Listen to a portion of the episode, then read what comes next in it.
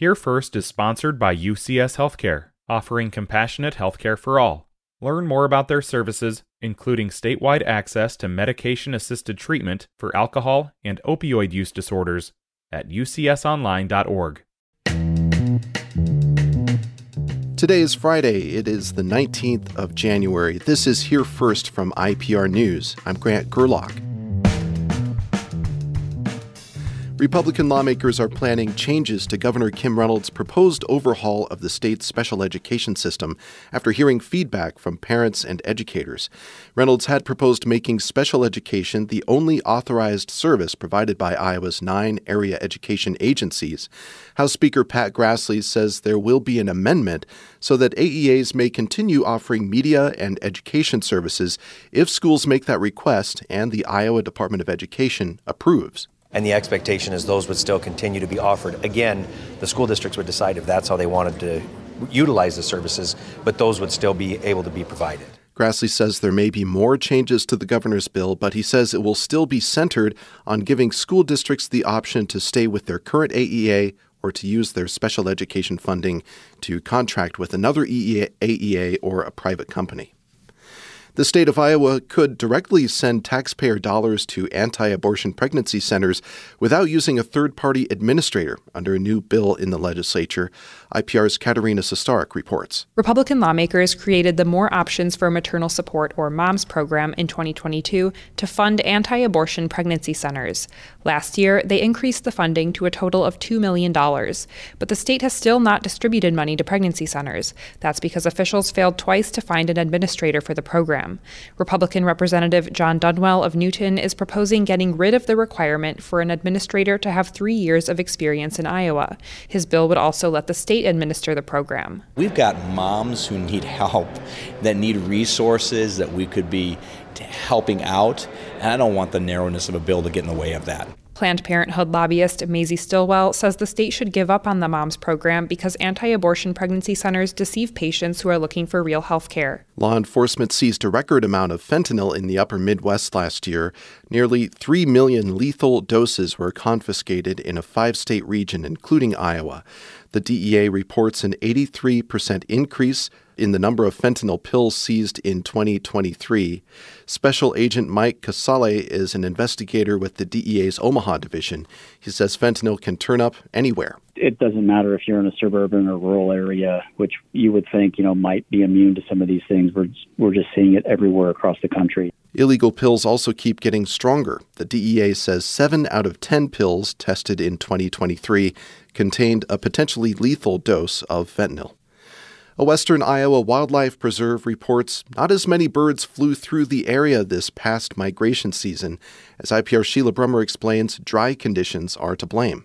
Mary Jo Veskerna of Blair, Nebraska enjoys taking her grandchildren to DeSoto National Wildlife Refuge. These are called little ducklings and mama ducklings. They visited before the cold snap and saw few waterfowl, even with plenty of open water. I really thought that the lake would be filled with birds because it's all open, it's not frozen. Manager Tom Cox says numbers were down 50% this fall and early winter. Because of drought, the refuge couldn't flood as much wetland for geese, ducks, and swans. Opened your eyes up that uh, that's what the birds are after is the habitat, and that's what supports them. Cox says overall he isn't too worried because conditions usually bounce back, allowing for better bird watching during a different season. The person convicted of killing two students and injuring the founder of the Starts Right Here Alternative School in Des Moines almost one year ago has been sentenced to 65 years in prison. Jurors found 19 year old Preston Walls guilty in September of second degree murder and other charges. Walls shot and killed Rashad Carr and Gionni Dameron at the alternative school near downtown Des Moines. He also wounded the program's founder, Will Keeps Holmes. This is Here First. Hi, it's Terry Gross, the host of Fresh Air. We bring you in depth, long form interviews with actors, directors, musicians, authors, journalists, and more. Listen to our Peabody Award winning Fresh Air podcast from WHYY and NPR. The National Music Museum has one of the world's largest and most significant collections of historical instruments, sort of like a musical Smithsonian. But it's far away from the museums in Washington, D.C., it's in Vermillion, South Dakota. Harvest Public Media's Elizabeth Rembert reports on how the museum ended up in the Midwest and the many treasures it holds. During a tour at the National Music Museum, conservator Daryl Martin walks up to one instrument, a small wooden keyboard painted in olive green. This is actually the oldest playable harpsichord in the world. With a bit of pleading, he demonstrates what the world's oldest harpsichord sounds like.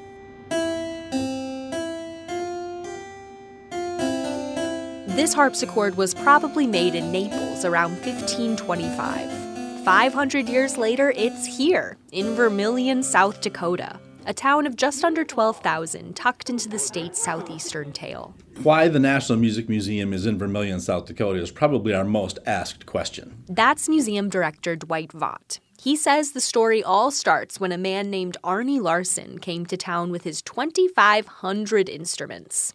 It was 1966, and the university in Vermillion had hired Larson as a music professor.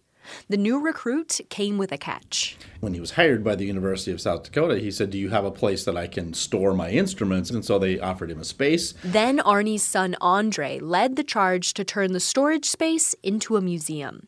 He was the first director when the museum officially opened its doors in 1973. Both Arne and his son Andre were true forces of nature. When you have that visionary mindset, you can sort of block out any of the potential questions or criticisms that might come your way. Andre really put the museum on the map in 1984 when he coordinated a $3 million donation to purchase a prestigious collection of Italian strings that included the world's oldest cello. The acquisition brought the museum global attention and confusion. And all of a sudden, then, that did catapult us into people re- literally around the world saying, wait a minute, what's this National Music Museum in Vermillion, South Dakota? 50 years after its founding, the museum boasts a collection of 14,000 instruments. Like a soprano saxophone made by Adolphe Sax, who invented the instrument in the 1840s.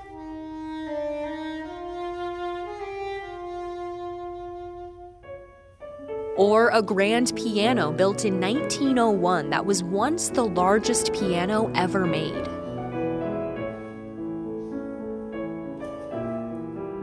Conservator Daryl Martin, our reluctant harpsichord player, says the collection boasts everything from a 16th century violin to an electric guitar just 20 years old. He says that variety makes it top three in the world. So it's the quality of the instruments over a wide range of instrument types. On the first floor, a group is congregating in one of the exhibit rooms. It's a big space that only holds one instrument, an Indonesian gamelan. The orchestra's percussion instruments stretch across the room. The group is ignoring any do not touch signs to move the ornate gongs, drums, pots, and xylophones that sit across the room. The Vermillion locals aren't here to admire the instruments, they're here to play them.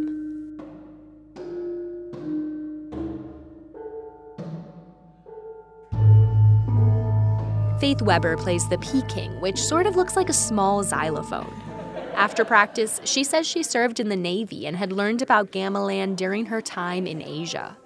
When she heard about a gamelan concert in Vermillion, she thought a traveling group was coming through town. So I came and I was just stunned to find out that instruments lived here. She's been playing the National Music Museum's gamelan for the past 10 years. She says the entire museum is an unlikely gem for Vermillion. This is one of the best sets of instruments in the world, and it's here in South Dakota.